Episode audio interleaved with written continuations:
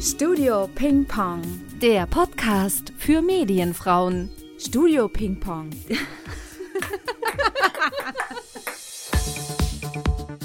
Ich bin glücklich. Ich hoffe, du auch. Nein, doch. Studio Hallo und herzlich willkommen zu unserem vierten Podcast. Yeah. Übrigens, äh, wir haben heute bestes Wetter, Sonne in Berlin, Minus 10 Grad. ähm, aber Sonne. Aber Sonne. Das sind doch wohl die besten Voraussetzungen für, einen, neuen Podcast. genau. Heute haben wir wieder eine ganz tolle Frau hier aus der Medienwelt. Herzlich willkommen, Maria Jeschke. Hallo, hallo. Vielen Dank für die Einladung. Ich freue mich sehr, hier zu sein. Schön, dass du da bist. Genau, wir schön, dass freuen du da uns. Ja, Maria ist TV-Redakteurin, Realisatorin und Moderatorin eines Podcastes. Sie hat für mehrere Sendungen gearbeitet, zum Beispiel für TAF, Punkt 12, mit 80 Jahren um die Welt, Frühstücksfernsehen und auch Voice Kids. Uns interessieren heute die Erfahrungen, die sie als TV-Redakteurin gemacht hat und an welche Grenzen sie dabei immer wieder gekommen ist. Stichwort Moral. Genau. Möglicherweise ist nicht alles Gold, was glänzt, aber dazu kommen wir später. Wir fangen einfach mal an mit dem Klassiker. Maria, was ist eine TV-Redakteurin? Das erkläre ich sehr gerne.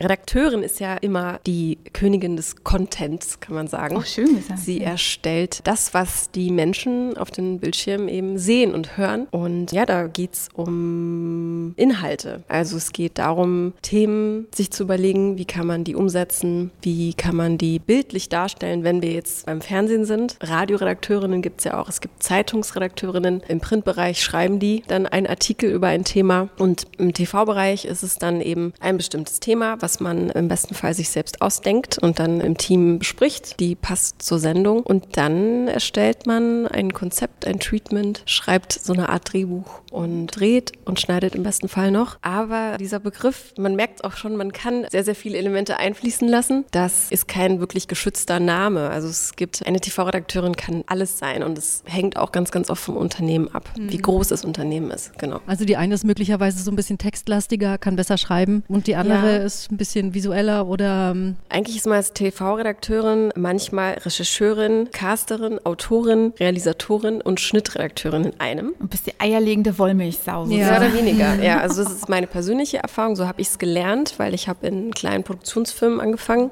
Und in denen ist es natürlich so, dass man ein Thema vorschlägt und das dann auch von A bis Z begleiten darf. Aber es gibt natürlich auch große Firmen, die das komplett übernehmen, wo äh, das Casting von einer Casting-Redakteurin übernommen wird und die Drehumsetzung von einer Realisatorin, zum Beispiel extern. Also das ist alles nicht ganz in, äh, wie sagt man, in Holz geschnitzt. Nein, das ist ein falscher Stein Begriff. gemeißelt? Steingemeißelt, genau. Ich weiß nicht. Ich Ja, bin nicht- auch äh, sehr gut in naja, nicht klar definiert Ja, eigentlich. genau. Es ist kein geschützter Beruf und deshalb ist es recht frei. Und Ja, so ein bisschen wie, wie ein Journalist ja auch, ne? Also ich bin ja auch streng genommen auch dann irgendwo eine Journalistin. Ja. wenn ich, Ja, ja, äh, klar, klar. Also wenn und es entwickelt sich ja auch immer weiter. Ne? Du musst dich ja immer wieder auch den neuen Medien anpassen und darum kann man es Total. wahrscheinlich auch nicht definieren, weil Ja. immer wieder neue Sachen dazukommen.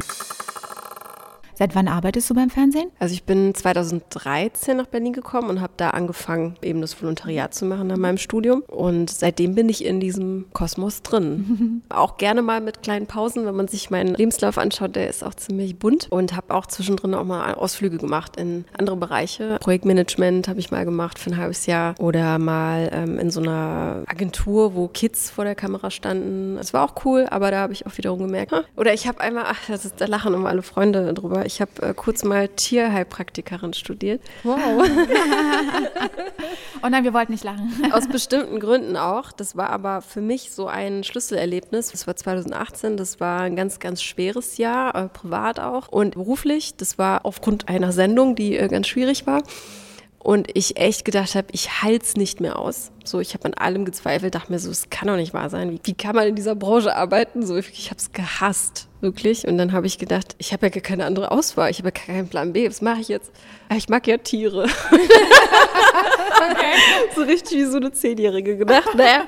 Und dann äh, habe ich geguckt, was man so noch machen kann in Berlin, was man noch studieren kann. Und dann habe ich mich eingeschrieben in eine äh, Privatuni in Berlin. Also und habe drei Monate Tierheilpraktik studiert. Und es war super interessant, aber es war halt sehr medizinisch und ähm, es ging schon in die Veterinärrichtung. Und ich habe ja gar keine Basics oder gar keine, ich habe noch nicht mal das Latein in der Schule gehabt. Ne? Und dann sitzt du da und lernst dann irgendwie die Anatomie des Hundes. Super interessant, aber ich habe das nicht in meinen Kopf reinbekommen. Es ging einfach nicht. Wir hatten dann aber auch so Vorlesungen am Pferdehof und so, habe Pferden Blut abgenommen. Das war super spannend. Aber auch da habe ich dann wieder gemerkt, okay, das war nur ein Ventil für etwas. Das war so eine Art Flucht aus dieser Bubble, aus der ich eigentlich raus wollte. Und dann kam eben ein erlösender Anruf von einem äh, lieben Freund, der damals Produktionsleiter eben für eine Sendung war, für die ich sofort zugesagt habe und gesagt habe, sofort. Das war auch eine Firma, in die ich immer rein wollte. Und da hat sich's komplett wieder umgeschlagen. Das war dann so, dann habe ich da angefangen und gemerkt, es gibt sie noch, die tollen Formate. Und dann habe ich wieder gemerkt, okay, eigentlich ist es das. Eigentlich ist es das, was du liebst. Und habe dann das Studium abgebrochen. Habe ein bisschen Geld in den Sand gesetzt.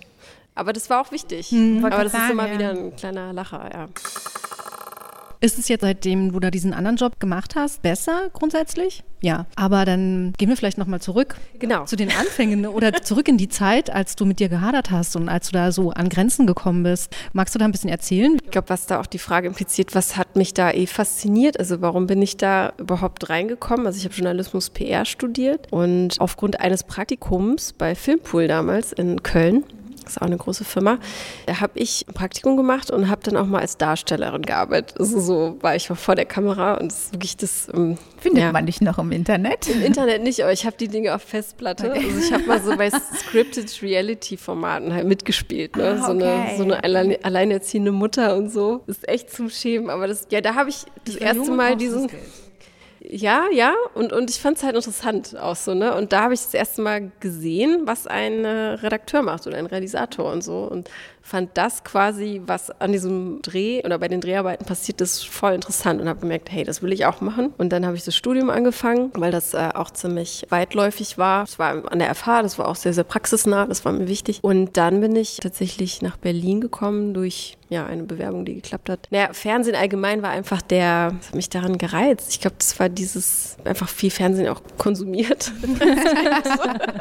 und in den 90ern war auch einfach Fernsehen, das waren ja Glanz- und Gloria-Zeiten, ne? Also wenn das ich, Internet noch gar nicht. Das auch, waren so ne? die Roots, Ja, ne? ja, Das das jetzt bei dir in der Entscheidungsfindung, dass die, äh, man Total, dahin will, das war das so war das große Ding, ne? Blast in the Past, das war bei mir auch so. Also ich glaube, Medienbranche allgemein oder TV war so für mich so ein exklusiver Zugang Mhm. zu etwas oder für viele Menschen ja in den 90ern, wo viele Sendungen ja auch gehypt wurden, weil da auch so diese Vips zu sehen waren. Einfach unterschiedliche Dinge zu erleben und eben diesen exklusiven Zugang zu Geschichten zu bekommen, die man sonst ja nicht bekommt. Ne? Und das war, glaube ich, der ausschlaggebende Punkt. Genau das finde ich interessant, was für den Einzelnen die Motivation ist. Mhm.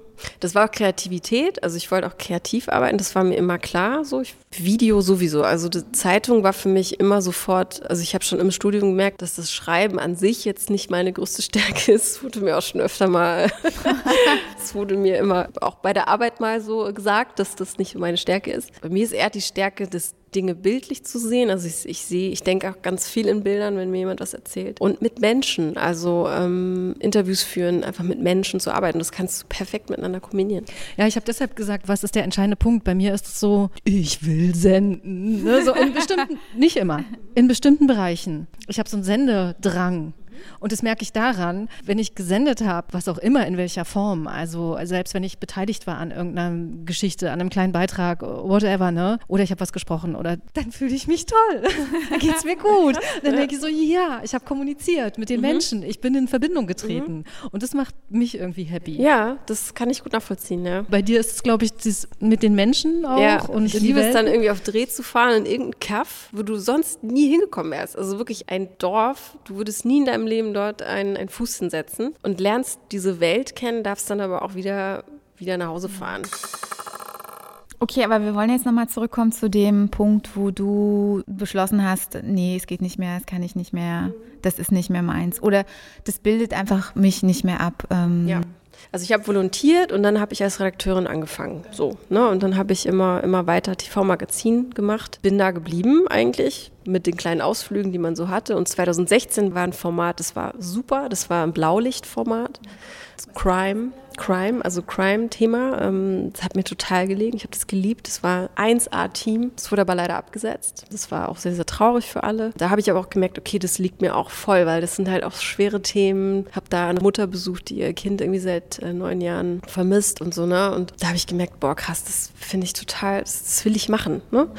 Genau, es wurde leider abgesetzt. Das sind ja auch Dinge, die, auf die hast du keinen Einfluss. Das passiert dann und dann bist du traurig. Es muss aber weitergehen. Und 2018 wurde dann eben nochmal was versucht, ein neues Magazin an den Start zu bringen. Und ich war natürlich auch an Bord, so, weil ich fand das Team auch cool. Und da habe ich einfach gemerkt, nach Monaten, man wird so leer gesaugt. Also es war immer, wenn was Neues an den Start gebracht werden soll, ein Pilot, ist es extrem nervenzerreibend, weil bei allem, was neu ist, du bist dir nicht ganz sicher, in welche Richtung gehen wir, wie soll das aussehen, was wollen wir überhaupt aussagen. Es sind so viele Menschen, die mitdrehen können, da wird natürlich aber auch auf die Quote geguckt. Und das war so ein Monat, monatelanges Zerren. Also wir waren ein ganz cooles Team mit frischen Menschen aus ganz Deutschland, mehr oder weniger. Frische Redakteure. Wir hatten eigentlich am Anfang sehr, sehr viel Freiraum und Spielraum. Und der Sender hat gesagt, wir machen jetzt hier was Tolles, Neues, Innovatives. Und wir alle so, ja geil, so das Fernsehen muss ja auch mal was Neues sich trauen. Und dann wurde es aber immer so, ich habe da immer so ein Bild im Kopf, so scheibchenweise abgetragen, so abgeschnitten nee, das machen wir doch nicht, das machen wir doch nicht. Dann hieß es, wir machen kein Boulevard. Dann, ach doch, Boulevard holen wir jetzt doch rein vom Thema her, ne? von der Themenfarbe. Also wenn du selbst in der Sendung nicht weißt, in welche Richtung gehen wir thematisch, bist du auch als Redakteurin oder als Redakteur total verwirrt, weil du auch gar nicht mehr weißt, was soll ich denn überhaupt noch vorschlagen. Ne?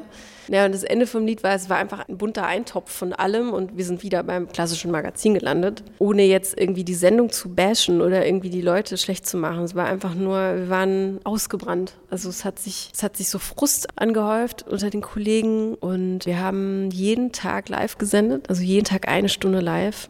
Und du musst jeden Tag eine Stunde füllen mit Inhalt, mit einer Anzahl an, an Menschen im Team. Ne? Natürlich in ganz Deutschland gibt es Produzenten, die auch was anliefern. So. Aber irgendwann hast du dich gefühlt wie in so einem Rädchen, auch die viele Cutter auch, die gemerkt haben, okay, hier geht echt gerade was schief, weil wir nicht mehr genau wissen, was wir eigentlich machen wollen, wer wir eigentlich sind. Hauptsache, die Bilder werden aneinander geklatscht, Musik wird drüber gelegt und teilweise haben wir die Dinge kurz vor der Sendung rausgespielt. So.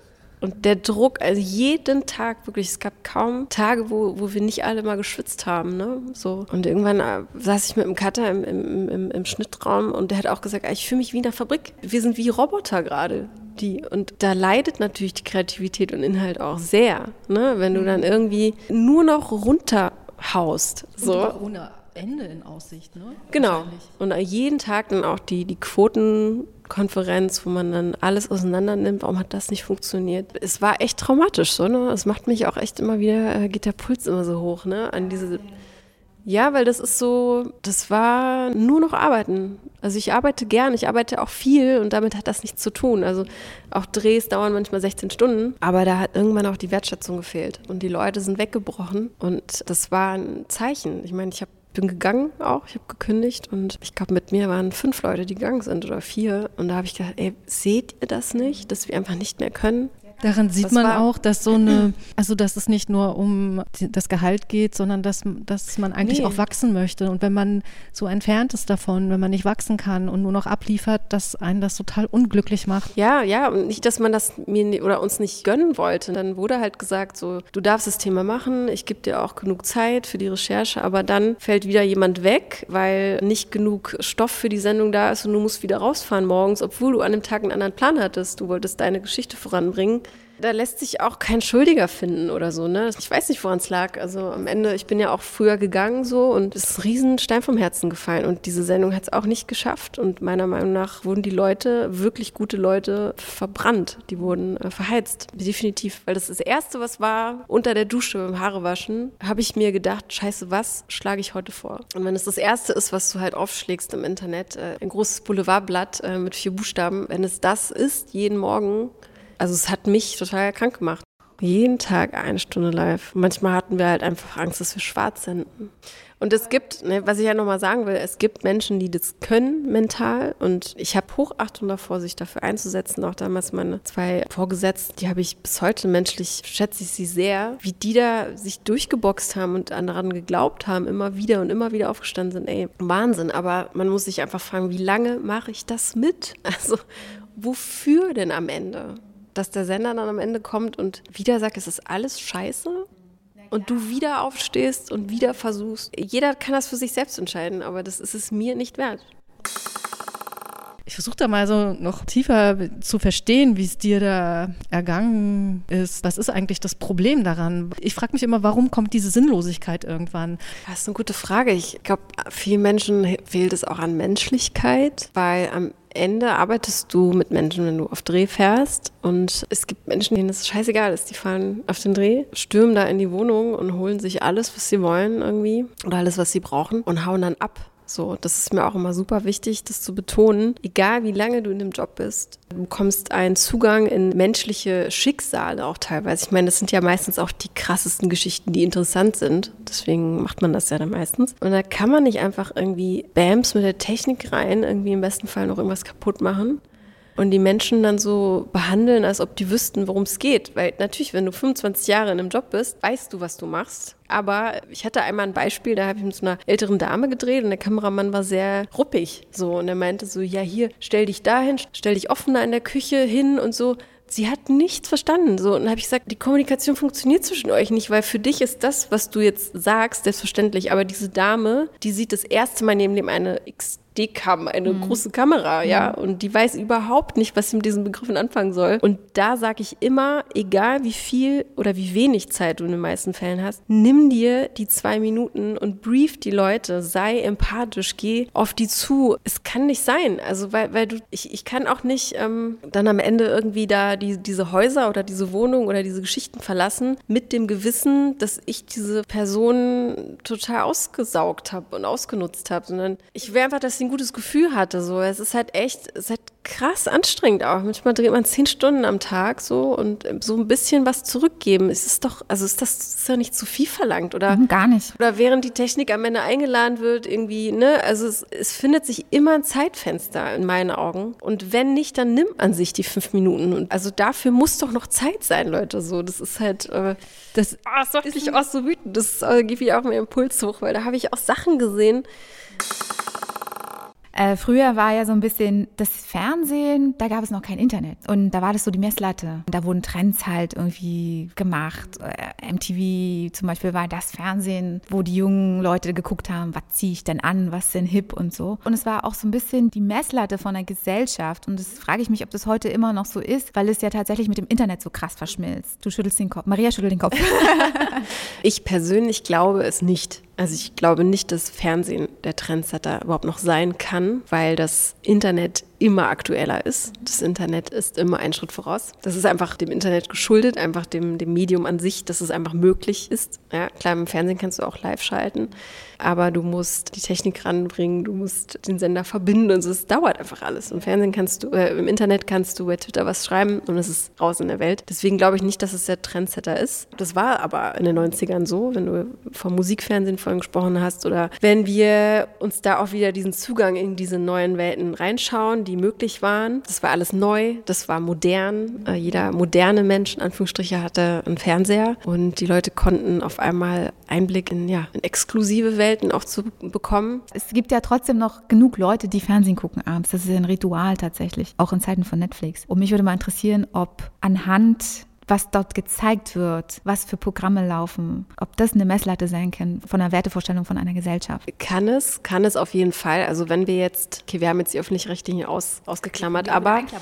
aber zum Beispiel, wenn etwas aufgedeckt wird, wenn ein Team irgendwo war, ich weiß nicht, äh, mit Peter unterwegs war und irgendein Schlacht, Schlachthof wurde wieder entlarvt, dort wurde heimlich gefilmt und so, so Reporter-Einsätze, Journalisten, die haben natürlich auch noch einen hohen Stellenwert und das wird dann auch wieder im Internet aufgegriffen und darüber berichtet. Ne? Deswegen kann es schon noch ein Trendsetter sein. Bei investigativen Sachen würde ich jetzt mal so sagen, aus meiner, meiner Einschätzung. Aber so richtige Trends, ne? ich meine, äh, das ist die riesige Herausforderung in so vielen äh, Redaktionskonferenzen eben. Wie kriegen wir den Anschluss da mit, ne? ohne die traditionelle äh, Arbeitsweise zu verlieren. Aber sie haben ja gar keine andere Chance. Sie müssen ja mitziehen. Also das Medium, Internet, YouTube, was auch immer, das zieht ja so schnell an ihnen vorbei, dass sie ja da äh, hinten im Schweif drin stecken und im Prinzip ja auch mit ihren Strukturen, die ja jahrzehntelang gewachsen sind, auch gar nicht mitkommen können, weil das können sie ja gar nicht liefern. Ja, deswegen werden ja auch gerne mal Influencer dann einfach eingeladen oder die werden als Protagonisten dann halt auch ähm, genutzt Ja. ne, für Beiträge, um da vielleicht auch die Follower-Fanschaft äh,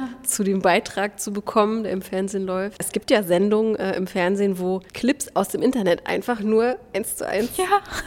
auf den Fernseher projiziert werden. Und es funktioniert. So. Und natürlich, wenn du da als eingefleischter Redakteur seit 30 Jahren sitzt, da kriegst du die Krise. Also da, da, da, da, da, da sträuben sich deine Haare und denkst du so, das ist das, was reicht und das funktioniert sogar. Ja, man, man zweifelt dann so ein bisschen an der eigenen Arbeit wahrscheinlich so. Aber das andere darf trotzdem nicht verloren gehen und wird auch nicht verloren gehen. Also ich glaube, das wird Ich habe auch festgestellt, dass einige YouTuber in ihrem Bereich bekannt geworden sind, eine große Reichweite erzielt haben, Millionen Klicks ähm, regelmäßig und dann aber trotzdem ins Fernsehen gegangen sind oder da einen Auftritt hatten und das auch gefeiert haben. Also das hat mich, das fand ich interessant, weil ich habe vorher mal gehört, dass jüngere Leute das Fernsehen gar nicht mehr als das große erstrebenswerte Ziel erachten ne? und dass sie auch da gar nicht arbeiten wollen. Das ist, ähm, bringt dann auch so ein bisschen Nachwuchsprobleme mit sich. Und dann auf der anderen Seite aber doch das Fernsehen doch am Ende immer noch ein bisschen eine höhere Instanz zu sein scheint oder das Erstrebenswerte zu sein scheint, weil das dann nochmal wie so ein Adelsschlag ist oder so. Ich, ich weiß Ja, auch nicht. Also es ist so, schon, das ne? stimmt schon.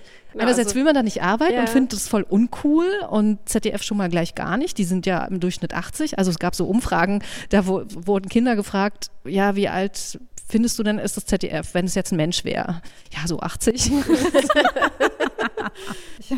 ja, schon ein paar Jahre her. Und jedenfalls das auf der einen Seite, auf der anderen Seite ist es dann aber schon doch nochmal cool, bei ProSieben, bei Joko und Lars aufzutreten oder so. Keine Ahnung. Ja, oder eine eigene TV-Show zu Eine kriegen. eigene ne? TV-Show ja zu bekommen. auch so das, das, das von so vielen das erreichte Ziel. Also wenn du eine TV-Show kriegst, dann bist du dann angekommen oder dann bist du, dann bist du ja wer. Es ist immer noch so, definitiv. Aber witzig, ne, dass das trotzdem noch so ein Drang ist, so einmal Ja, irgendwie ja, dann das finde ich eingeladen gerade zu werden. spannend, weil ne, eigentlich ist es uncool, aber es ist halt noch irgendwie was ein offizielles und das ist das ist nämlich genau der Punkt, dass man im Inneren fühlt, es ist zwar irgendwie kein Trend, es ist nicht cool, aber es hat so eine gewisse Qualität. Das checkt wahrscheinlich auch jeder, dass da doch irgendwie noch visuell und im, in allem drum und dran eine andere Qualität da ist oder so. Und weil du auch immer noch, das darf man auch nicht vergessen, immer noch eine riesen Reichweite erzielst. ja, so, davon ne? ganz abgesehen, ja. Und vielleicht ist es schon so ein, weiß ich nicht, äh, so eine Art Kulturgut.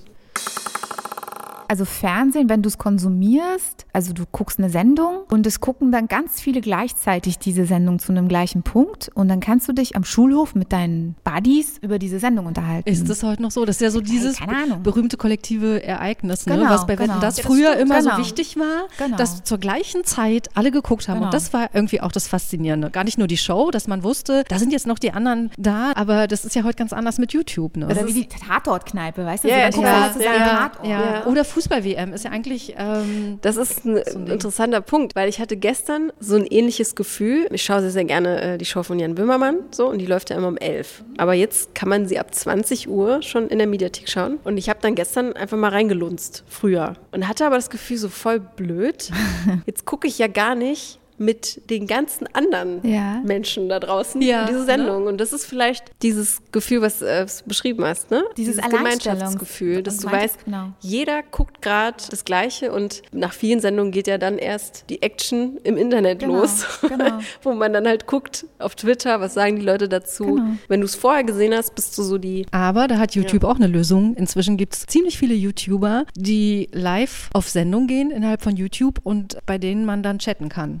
Also bei Twitch auch. Twitch ist ja, auch so Twitch ein, äh, sowieso auch, Kanal. genau. Mhm. Und das ist äh, eben auch bei YouTube. Und ich finde es dann auch immer am spannendsten. Das, das- ist irgendwie am coolsten. Das, ne? ist, Ja. das Wenn, ist schon, wenn man schon weiß, geil. da wenn sind du- jetzt noch viele Genau, andere genau. und geben du ihren Kommentar und das ist live. Das als wie man zusammen so Topmodel gucken und dann Kommentare abgeben Genau, in der großen genau. Gruppe so. Mhm. Und ich glaube, vielleicht ist deswegen Fernsehen nie wirklich tot, weil du hast dieses, wenn du dann mal eine Sendung hast, und das ist ein großer Magnet, ja, Mhm. und dann gucken das die Leute zu diesem Zeitpunkt. Du freust dich darauf, ja, weil Internet ist so beliebig. Aber dann gibt es so einen Polarstern, Ja, an so dem man ein Ereignis, ein ne, Ereignis, worauf was du dann zusammen guckst als eine Gruppe, die sich für eine Sache dann interessiert. Ja. Jeder hat zu dem gleichen Zeitpunkt den gleichen Wissensstand sozusagen. Und dann kannst du erst darüber reden. Und nicht so, hey, hast du gesehen? Nee, habe ich nicht. Ich muss mir das erst auf YouTube Genau, angucken. genau. Das ist ein guter Punkt. Also schön, dass wir das so zusammen irgendwie erarbeitet haben. Vorher spielt auch das Marketing natürlich eine Riesenrolle. Also was ja super funktioniert, ist Masked Singer bei äh, ProSieben, wo aber auch die Menschen einfach mit abstimmen dürfen. So. Und das ist ja irgendwie auch so krass erfolgreich. Das hat, glaube ich, keiner erwartet, weil das vielleicht auch eben dieses große Showige ist. Mhm. Ist ja auch so ein Phänomen, dass wir hatten die Gerichtsshows, wir hatten die Talkshows, die sind ausgestorben, mehr oder weniger. Mhm. Und jetzt sind die Shows wieder zurück, die großen Shows, mhm. so wie in den stimmt, 90ern. Ja, ja ne? stimmt. Und danach sehen sich jetzt auf einmal alle wieder oder Spielshows, wo die Menschen mit teilnehmen können. Das Aber es ist auch können. immer in Kombination mit Glamour. Also es ist jetzt, mhm. wenn es eine Spielshow ist, nicht nur, dass da irgendwie gespielt wird, sondern es hat den Reiz auch, weil dann irgendein Star auftritt oder ja, ja. die Moderatoren bekannt sind. Es ist schon immer auch dieser Punkt. Ja, das wird auch immer bleiben. Ich denke auch, ich hätte es nicht gedacht tatsächlich, aber es war echt so, ah ja, also es hat was. Oder zusammen Tatort gucken, ja? Ist ja irgendwie so eine deutsche Tradition. Ja, ja, das ist schon fast so eine Instanz. Genau, ne? so eine also Instanz, genauso das Frühstücksfernsehen. Ich meine, die sind genau. so erfolgreich, auch zu Recht, muss man schon sagen, weil das einfach läuft. So, das genau. läuft morgens, die Leute kennen das nicht anders und ähm, das wird auch immer funktionieren. Das ist erstaunlich. Und genau, das ist erstaunlich, weil es ist an ein Ritual vielleicht gekoppelt, Tatort oder Frühstücksfernsehen. Und bei diesen riesigen Shows ist es eben diese vielleicht auch Vorfreude auf etwas, was durch Internet ja nicht mehr so ist, aber durch diese Shows hat es so ein Revival. Man ja, es geht um Geselligkeit am Ende, ne? dass man mhm. das Gefühl ja hat, man, man ist mit den anderen so im gleichen Thema. Und vielleicht auch gerade der, der Puls der Zeit eben auch einfach. Ne? Aber so, so, es gibt ja diese Instanzen, so Tagesschau, hm. Tagesschau wird es einfach immer geben. So, glaube ich, wird es einfach, dieses Vertrauen ist immer noch so groß. Stimmt, ja. Die Menschen vertrauen diesen Nachrichten äh, erwiesenerweise halt immer noch irgendwie mit am meisten. Dieses Thema nur so am Rande, also dass zur gleichen Zeit Leute gucken und das toll finden, das hatten wir mal in der Uni. Da gab es eine Vorlesung, kollektive Ereignisse. Und der hat uns das so erklärt, dass er, als er jung war, der Professor, dann ein junger Student, war er verliebt mit seiner Freundin und die hat aber ganz woanders gewohnt und die haben sich dann verabredet, abends um 20 Uhr einen bestimmten Stern anzugucken. Und sie wussten, wenn der andere zur gleichen Zeit guckt, dann ist es einfach größer, als wenn man alleine guckt. Und so hat er uns dieses Thema kollektives Ereignis in dieser Medienvorlesung näher gebracht. Das fand ich voll schön. Ja, dann habe ich es verstanden. Ja, warum guckt man Wetten das? Also, ich meine, da, da gibt es doch ganz viele Parts, die sind doch eigentlich langweilig, oder? Ja, aber die, die hatten ja auch echt Stars Aber es ist halt so, Spannung. ja, sind die Stars, ja, ist ja. die Mischung und ähm, Aber sie hatten auch manchmal wirklich so, geile Wetten ja, das muss ja, natürlich sagen. Schon, ich glaube, ja. jeder hat es auch aus anderen Gründen geguckt. Mhm. Ich, ich habe dann gelesen, also als Kind, oh, meine Lieblingsband oder was auch immer. Ja, ne? stimmt, die Auftritte. Aha. Aha. uh, whatever.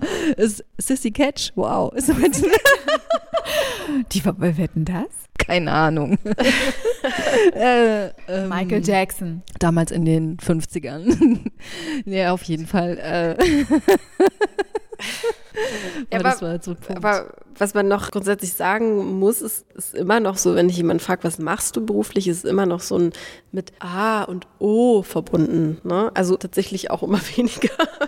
aber ähm, also auch manchmal so, ja, ey, machst du da diese Boah, sucht Frau und sowas? Mhm. Und dann sage ich so, nee, mache ich nicht.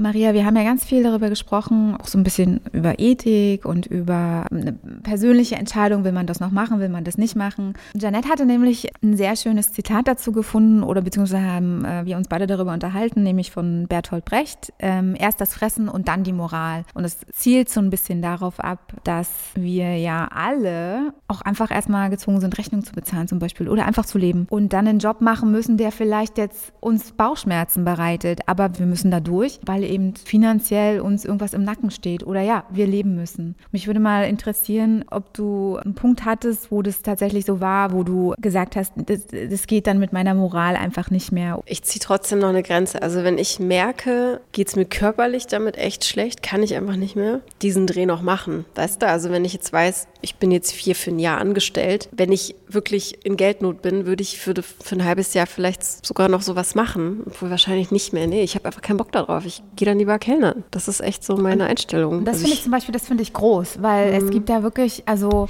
ja. bis du zu diesem Punkt gekommen bist, hat es ja auch innerlich wahrscheinlich viele Auseinandersetzungen mit dir selbst gegeben. Ne? So, wie lange kann ich das überhaupt noch vertreten? Innerlich, moralisch, ethisch, mit meinem Herzen, mit meinem Bauch. Also, um nochmal ganz kurz äh, zurückzukommen auf, vielleicht als wir jünger waren, hatten wir ja noch ein paar Ideale oder als du angefangen hast, wo du dachtest, du willst fürs Fernsehen arbeiten, da sah das ja noch anders aus in deiner Fantasie oder da, da wusstest du ja noch gar nicht, worauf du dich da einlässt. Aber letztendlich knallt ja dann irgendwann die Realität ins Gesicht und dann wacht man ja auch so ein bisschen auf und dann fängt man ja auch an zu hinterfragen, was mache ich hier eigentlich? Mhm. Kann ich das überhaupt mit meiner Ethik und mit meiner Moral vereinbaren, dass ich hier irgendwie Sachen schneide, die gesellschaftlich nichts dazu beitragen, irgendwas besser zu machen. Das finde ich eben groß, dass du sagst, dass du, äh, nee, will ich nicht, mache ich nicht, ist mir mhm. dann egal. Um an diesen Punkt zu kommen, musste ich halt eine lange Reise hinter mich gebracht haben, weil ich kann mich ja noch erinnern als Studentin, ich habe das alles total idealisiert, wollte das unbedingt, wollte auch den Fame irgendwie auf eine Art und Weise. Und da musste ich eben durch diese Scheiße gehen, um an den Punkt zu kommen, an dem ich jetzt gerade bin. War das dann auch so tatsächlich bei dir so dieses, der, der Punkt, wo du wirklich dachtest, ich muss jetzt hier erstmal Rechnung bezahlen. Das ist scheiße, ich weiß ja,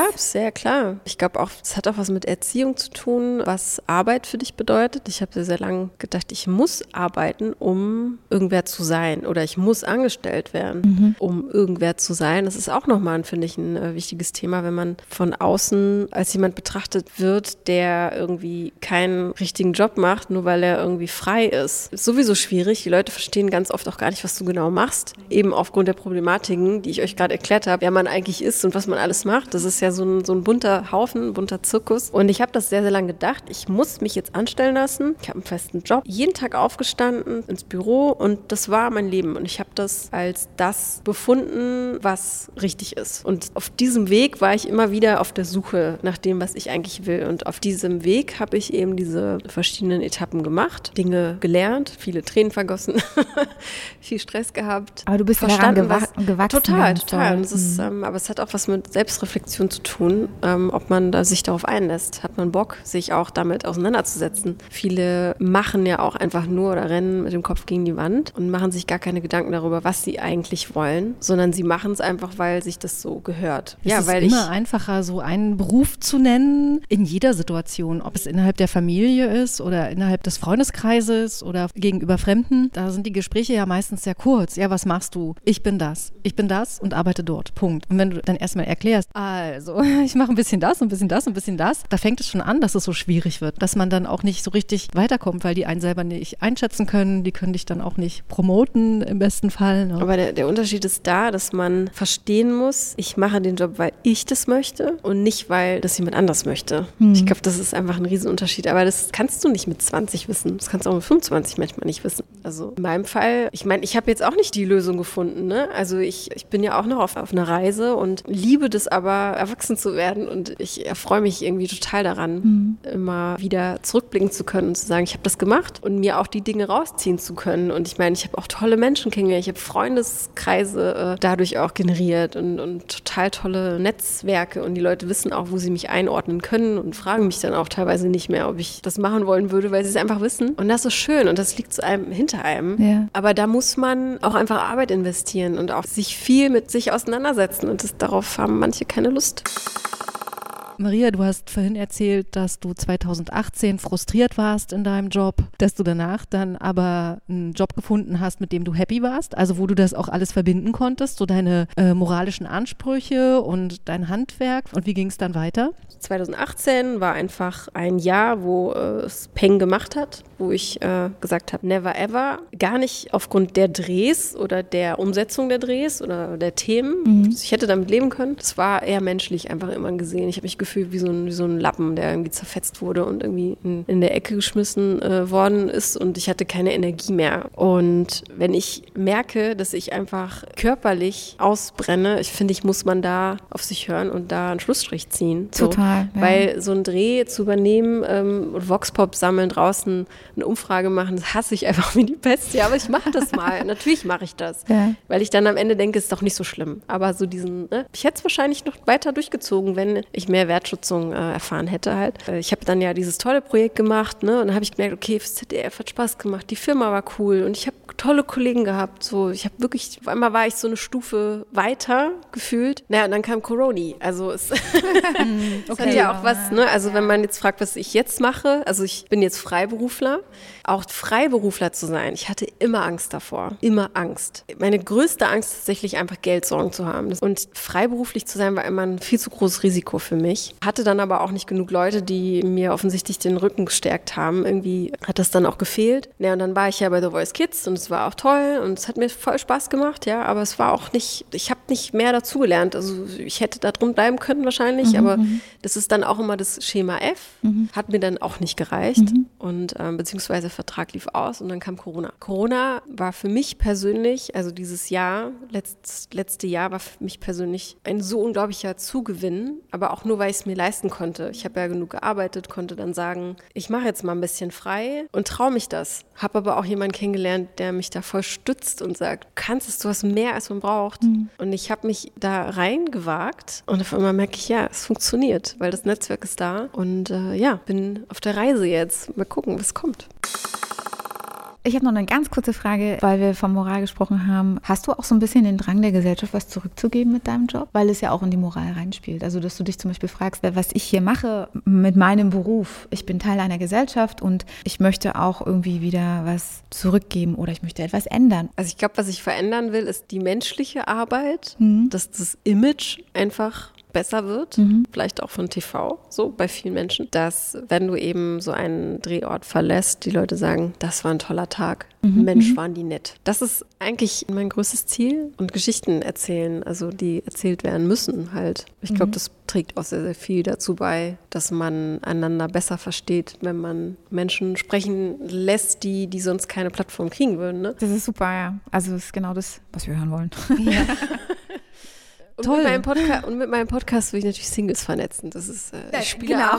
Ja, ja, ja. Genau. Nein, das ist tatsächlich auch eine, eine, großes, äh, eine große Leidenschaft, so, weil ich, ich auch äh, merke halt, wie Leute miteinander zusammenkommen. Ey, was gibt's Schöneres? Ist tatsächlich sehr, sehr schön, ja. Für die, die sich für den Podcast interessieren, das ist frag.marie, ne? Genau, der Podcast heißt der Podcast zum Verlieben von Frag Ach so, ja, Marie. genau. Das war jetzt die Instagram-Adresse Genau. natürlich klar. Aber Der kommt Podcast zum Verlieben und man kommt über frag.marie dorthin. Genau. Da erfahrt ihr mehr. Ja. Ist nicht so viel Werbung zu machen. ja.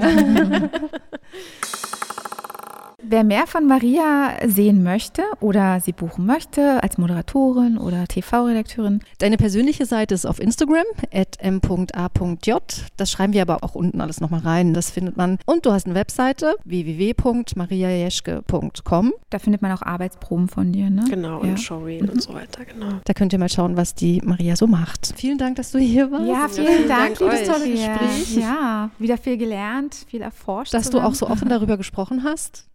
Ja, über ist, äh, Dinge, die, über die andere nicht so sprechen wollen. Zitter äh, auch manchmal dabei, aber ich denke mir so, mein Gott, das, ist, äh, das sind alles unausgesprochene Dinge, über die man im Kollegenkreis oft redet und Super wichtig und total schön, Ich dass du heute deswegen da warst. Nein, nein, du hast nichts Schlimmes gesagt, ganz im Gegenteil. Ich glaube, ich glaube, dass das bei vielen im Bauch drinne ist und es nicht rauskommt und ich glaube, das, es bedarf ein paar Helden einfach, die das laut aussprechen und auch wirklich zeigen, ihr seid nicht alleine. Sprecht es an, wenn es euch scheiße mit irgendwas geht, das, das muss raus, weil sonst ändert sich nichts. Man muss das Problem immer benennen, immer. ja, und arbeitet nicht für etwas, wofür ihr nicht einstehen könnt oder wo ihr Bauchschmerzen von habt, weil das zieht sich wie ein roter Faden durchs Leben und dann ist man irgendwann mit 50 mega frustriert.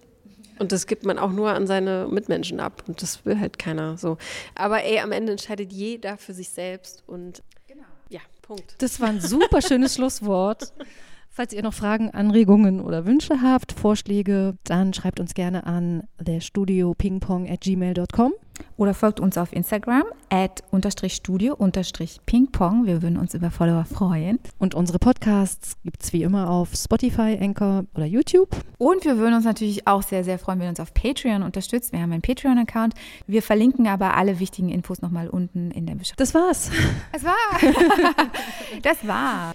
Vielen Dank nochmal an Maria. Ja, vielen Dank euch auch äh, für diesen tollen Podcast, dass ihr das macht. Macht weiter so. Und äh, ja, ich wünsche euch damit viel Erfolg und noch tolle, inspirierende Gäste, weil ich glaube, für euch ist das ja auch, abgesehen davon, dass es äh, ein schönes Projekt ist, ja auch so eine Art, wie haben wir gerade gesagt? Äh, Therapie. Therapie. Also, Medientherapeutinnen. Medien, Medientherapie.